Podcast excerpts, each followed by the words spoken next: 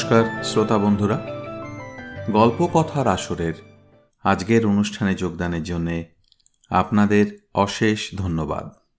আমি রাজীব ঘোষ।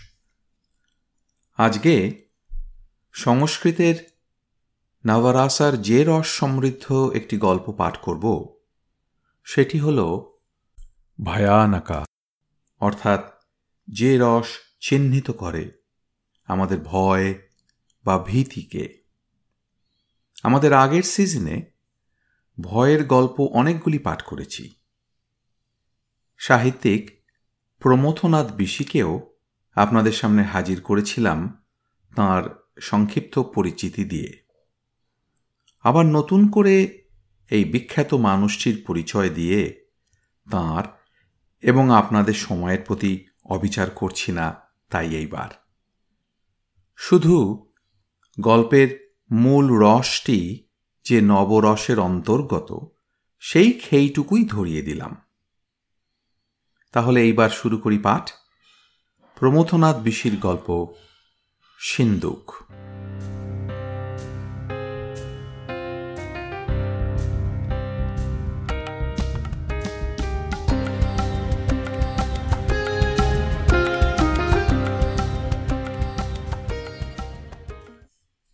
কলিকাতার সহস্র বিদ্যুতালোকের তলে বসিয়া মন নিশ্চিন্তে বলে যে, ভূত প্রেত দৈত্য দানা কিছু থাকিতে পারে না।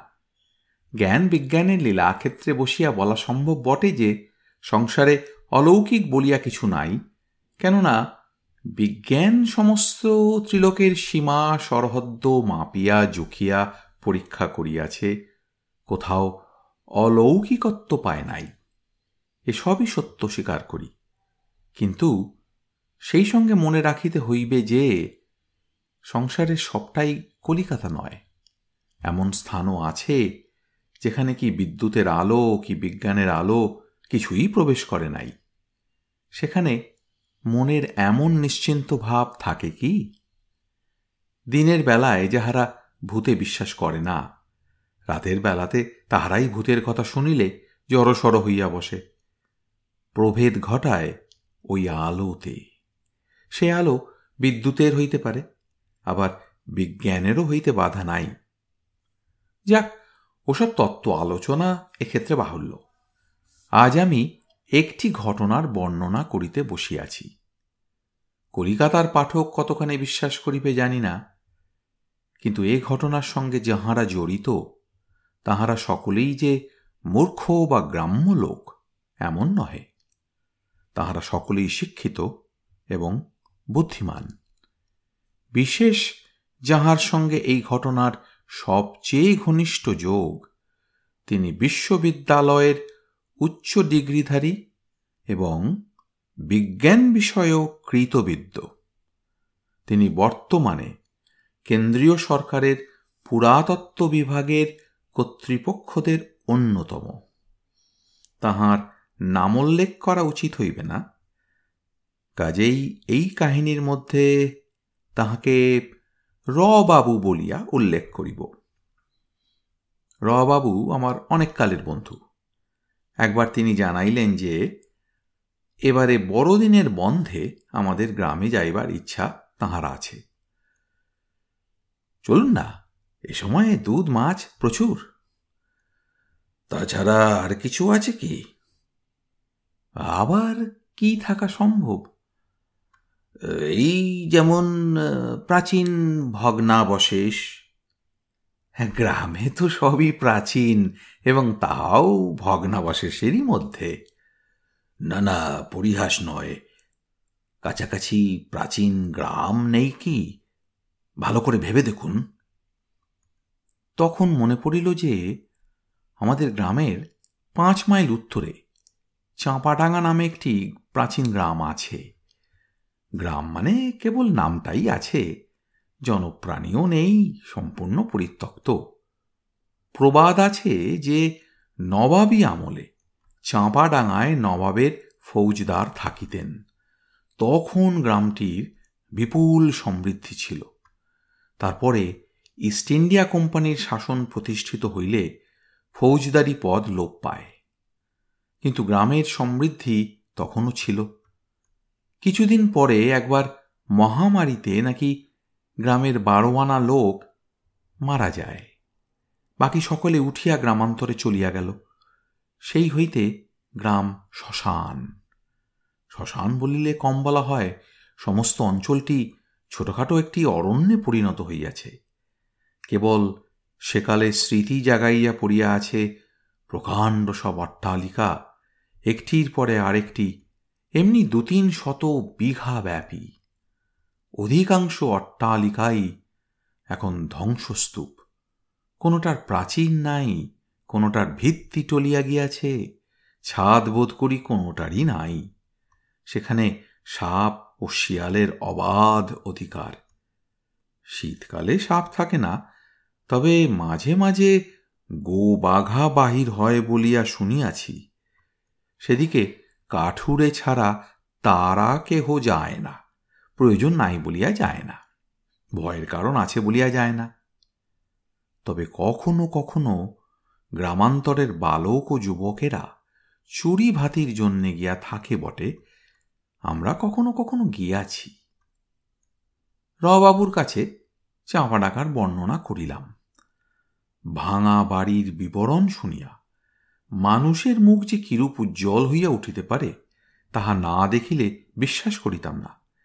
দেখিবার পরেও মাঝে মাঝে নিজের চক্ষে অবিশ্বাস করিতে ইচ্ছা হয়।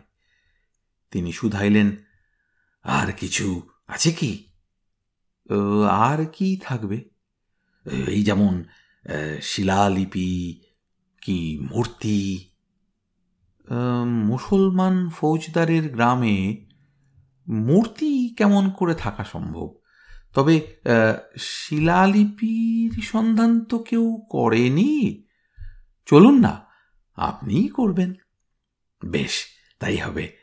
বড়দিনের ছুটির তো আর কদিন মাত্র বিলম্ব। ঠিক কথা।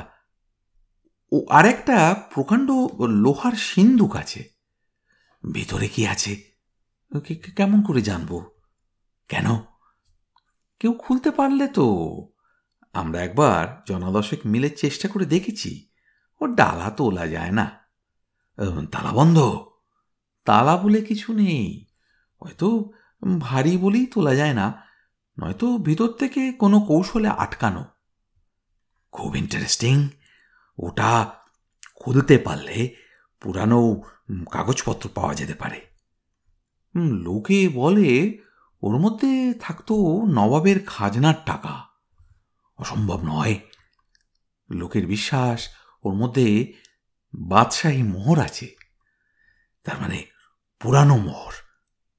রবাবুর মুখ উজ্জ্বল হইয়া উঠিল। বলিলেন, পুরানো মোহর অত্যন্ত দামি জিনিস। নূতন মোহরটাই যেন খোলামকুচি। না না, সে দামের কথা ভাবছি না।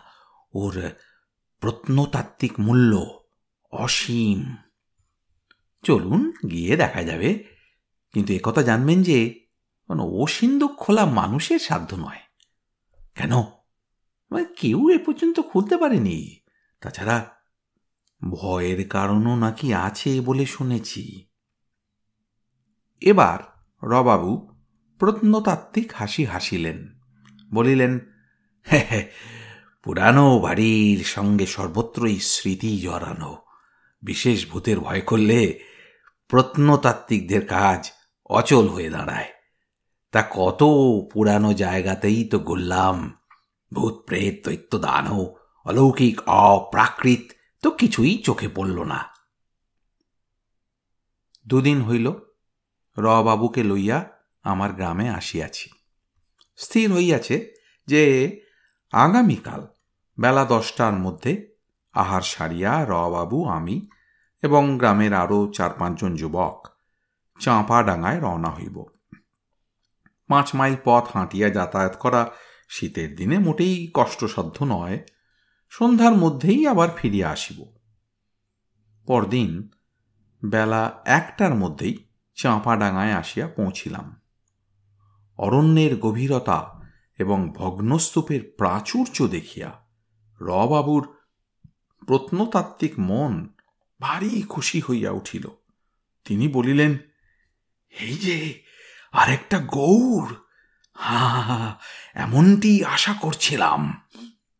তারপর তাহার পিছু পিছু আমরা চলিলাম। যেখানে বেশি ভাঙা, সেইখানেই তাহার বেশি আকর্ষণ। আস্ত দেয়াল দেখিবা মাত্র সেদিকে এক দৃষ্টে তাকাইয়া থাকেন। আবার ভাঙা দেয়াল দেখিলেও সেই অবস্থা। রবাবু, একটু সরে দাঁড়ান। থামটা ধসে পড়তে পারে। দাঁড়ান, একটা ছবি তোলবার চেষ্টা করি। রবাবু ক্যামেরা বাগাইয়া ধরিলেন। প্রত্নতাত্ত্বিকের অপরিহার্য সঙ্গী ক্যামেরা।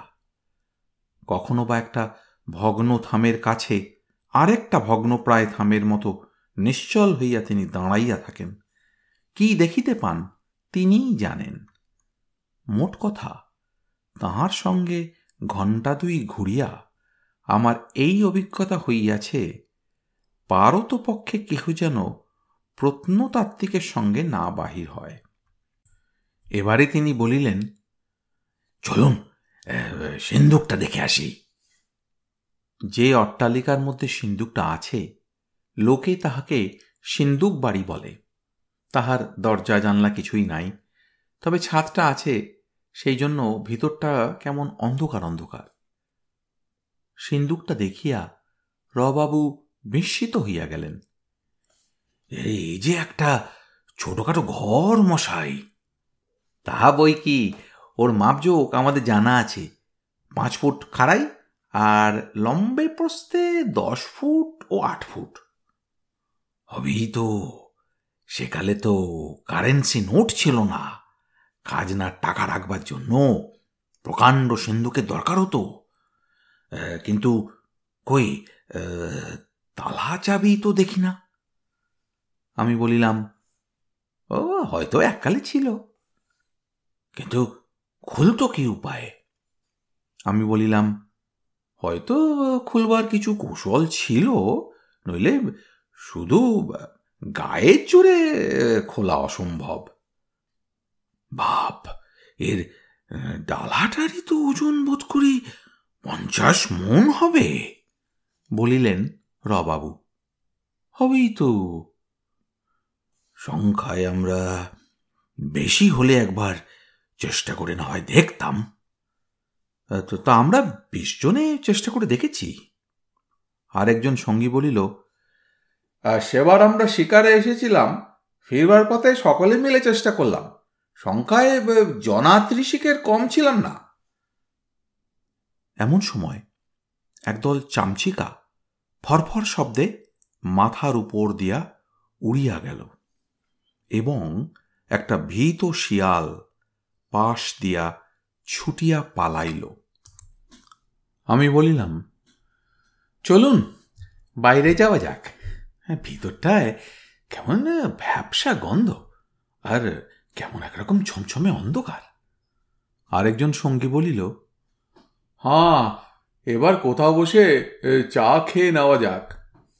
সঙ্গে ফ্লাস্কে চা ও টিফিন ক্যারিয়ারে খাদ্য ছিল। সকলে বাহির হইলাম এবং বসিবার মতো পরিচ্ছন্ন স্থান সন্ধান করিতে লাগিলাম। মনোমত স্থান খুঁজিয়া বাহির করিতে মিনিট দশেক সময় লাগিল। যখন সেখানে গিয়া পৌঁছিলাম দেখি যে রবাবু নাই। কোথায় গেলেন? দু চার মিনিট অপেক্ষা করিয়া নাম ধরিয়া ডাকাডাকি শুরু করিলাম। যে ঘন জঙ্গল, দলচ্যুত হওয়া বা পথ হারানো মোটেই অসম্ভব নয়। যখন অনেক ডাকাডাকির পরেও উত্তর পাইলাম না, তখন চারিজন চারিদিকে বাহির হইলাম। এ তো বিষম মুশকিল হইল দেখিতেছি। কিছু দূর মাত্র অগ্রসর হইয়াছি এমন সময়ে সমস্ত অঞ্চলটা প্রতিধ্বনিত করিয়া একটি আর্তকণ্ঠ শোনা গেল।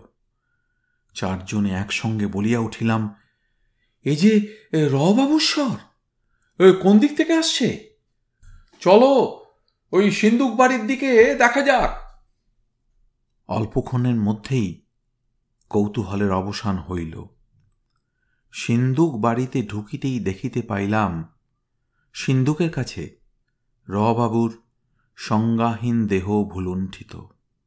আর কিয়ত দূরে তাহার ক্যামেরা পড়িয়া আছে। কি কি করে হলো? কেন হলো? ভয় পেয়েছেন? না না, ক্লান্তি। কলকাতার লোক, বেশি হাঁটার তো অভ্যেস নেই। আমি বলিলাম, আরে আগে বাইরে নিয়ে চলো, তারপরে অন্য কথা। চারজনে তাহাকে ধরাধরি করিয়া বাহিরে আনিয়া মাঠের মধ্যে শোয়াইয়া দিলাম এবং একজন মাথায় বাতাস দিতে লাগিল। আমি নারী পরীক্ষা করিয়া বলিলাম না নারীর গতি তো ঠিক আছে ভয় নেই। কিন্তু ওর গায়ের কাপড়টা গেল কোথায়? এই দেখো তো অজয় বোধহয় ওই সিন্ধুকের কাছেই কোথাও পড়ে আছে। এক মুহূর্ত পরে অজয় ছুটিয়া বাহিরে আসিল। মুখ তাহার সাদা। এ, কি ব্যাপার? গায়ের কাপড় কই? অস্ফুট কণ্ঠে অজয় বলিল আপনারা কেউ যান। সে আবার কি? আমি অগ্রসর হইতে যাইব। সে জামা ধরিয়া টানিল একা যাবেন না। বেশ তো তুমি এসো না। এতক্ষণ পরে সাহস পাইয়া কিংবা কৌতূহলের তারণায় সে আমার পিছু পিছু আসিল। আমি ঘরে ঢুকিয়া দেখি গায়ের কাপড়খানা মাটিতে লুটাইতেছে। আমি শুধাইলাম, হঠাৎ ভয় পেলে কেন? সে কোনো কথা না বলিয়া ইঙ্গিত করিল। দেখিয়া মুহূর্তের জন্য আমার গায়ের রক্ত যেন জল হইয়া গেল। দেখিলাম গায়ের কাপড়ের এক প্রান্ত সিন্দুকের ডালা চাপা। দুজনে তখনই বাহির হইয়া আসিলাম এবং অনেক খোঁজাখুঁজির পরে একখানা গরুর গাড়ি সংগ্রহ করিয়া রবাবুর অর্ধ সংজ্ঞাহীন দেহ তাহাতে চাপাইয়া দিয়া রাত্রি প্রথম প্রহর অতীত সময়ে বাড়িতে ফিরিয়া আসিলাম। ডাক্তার বলিয়া গেলেন, ভয়ের কারণ নাই, কোনো কারণে অকস্মাৎ নার্ভাস শখ পাইয়াছেন। অপ্রীতিকর আলোচনা উঠিতে পারে, এমন কোনো প্রসঙ্গ তুলিতে তিনি নিষেধ করিয়া প্রস্থান করিলেন। সামান্য গরম দুধ পান করিয়া রবাবু তন্দ্রাচ্ছন্নভাবে পড়িয়া রহিলেন। পাশের ঘরে আমরা পরস্পরকে শুধাইতে লাগিলাম। গায়ের কাপড়, সিন্ধুকের ডালা চাপা পুড়িল কীরকম ভাবে আরে ও ডালা পঞ্চাশ জন লোকে ঠেলে তুলতে পারে না। আর খুব সম্ভবত ভিতর থেকে বন্ধ। তবে কি? রবাবুর মূর্ছা আর আমাদের কাছে বিস্ময়জনক নয়। আমরা বেশ বুঝিতে পারিলাম, মূর্ছার কারণ ওই অসম্ভব ব্যাপারের মধ্যেই নিহিত। কিন্তু সেটা কেমন করিয়া সম্ভবপর হইল? হয়তো রবাবু বলিতে পারেন, কিন্তু ওসব প্রসঙ্গ তুলিতে ডাক্তারের বিশেষ নিষেধ। এই ঘটনার পর রবাবু আমাদের গ্রামে মাত্র আর তিন দিন ছিলেন। সকলেই বলিল, আর নয়, একটু সুস্থ হইবা মাত্র। ঘরের ছেলেকে ভালোয় ভালোয় ঘরে পাঠাইয়া দাও। যে কয়দিন তিনি ছিলেন, একদম কথাবার্তা বলিতেন না। এমনকি পাশে আলাপ আলোচনা চলিতে থাকিলেও চুপ করিয়া বসিয়া থাকিতেন। অতএব তাহার দ্বারাও যে রহস্যভেদ হইবে, সে আশা বড় রহিল না। এবং সত্য সত্যই আমাদের সম্মিলিত কৌতূহলকে অপরিতৃপ্ত রাখিয়া তিন দিন পরে তিনি কলিকাতায় চলিয়া গেলেন। কয়েকদিন পর রবাবুর চিঠি পাইলাম। তিনি লিখিতেছেন, এতদিনে সুস্থ হয়ে উঠেছি এবং বোধহয় ধীরভাবে চিন্তা করবার শক্তি ফিরে পেয়েছি।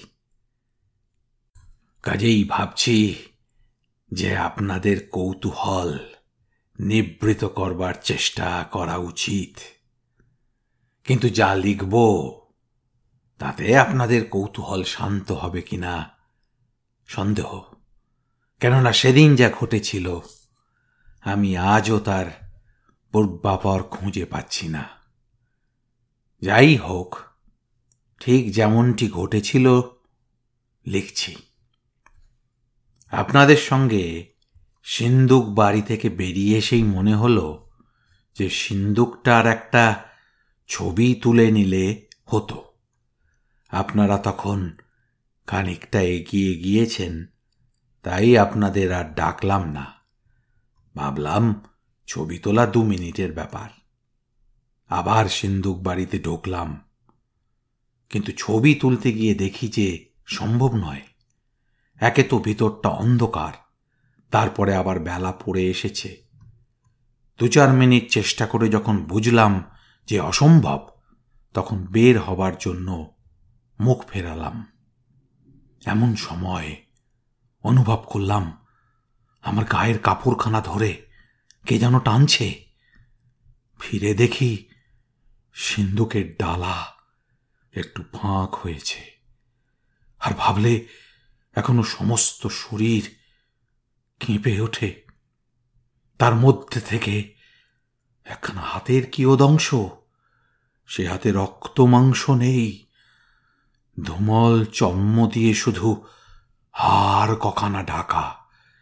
সেই হাত আমার চাদর ধরেছে। এক মুহূর্তের জন্য আমার শরীরের রক্ত জমে গিয়ে আমি যেন পাষাণ হয়ে গেলাম। তারপরেই মূর্ছিত হয়ে পড়ে গেলাম। পড়বার সময় খুব চিৎকার করে উঠেছিলাম। সেই চিৎকার শুনেই আপনারা এসে থাকবেন। আর কিছুই মনে নেই। তবে এ নিশ্চয়ই বলতে পারি, অত বড় ভারী ডালাটা যে ফাঁক হলো, এতটুকু শব্দ হয়নি। আর এটাও অর্ধ চৈতন্য অবস্থায় মনে আছে যে ডালাটা নেমে যাওয়ার সময়ও এতটুকু শব্দ করেনি। ওই এক মুহূর্তের মধ্যেই সেন্দুকটার ভিতরেও বোধ করি আমার দৃষ্টি একবার পড়ে থাকবে। নইলে এ স্মৃতি থেকে এলো? ভিতরে যে পঞ্জিত ধোঁয়ায় গঠিত বিরাট একটা দেহ। সিন্দুকটা সমস্তটা পূর্ণ করে রয়েছে। আর কিছু মনে নেই। তাছাড়া ওই স্মৃতিটাই বিষাক্ত বলে মনে হচ্ছে। ওটাকে সযত্নে চাপা দিয়ে রাখছি। যেটুকু নেহাত না লিখলে নয়।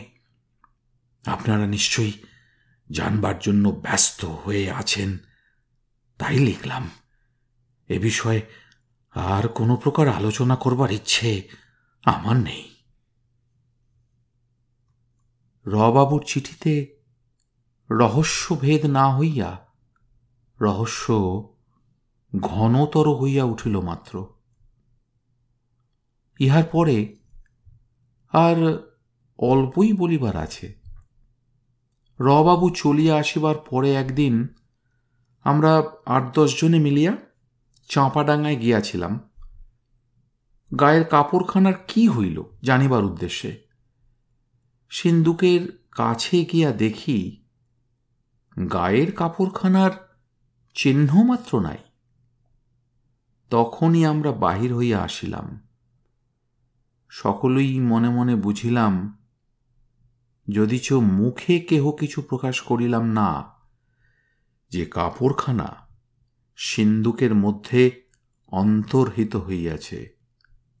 অন্য কোনো প্রকারে তাহার লোপ পাওয়া সম্পূর্ণ অসম্ভব।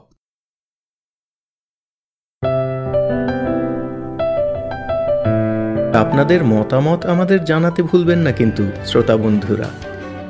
আমাদের ওয়েবসাইট গল্প কথার আসর dot org G O L P O K O T H A R A S O R dot O R G.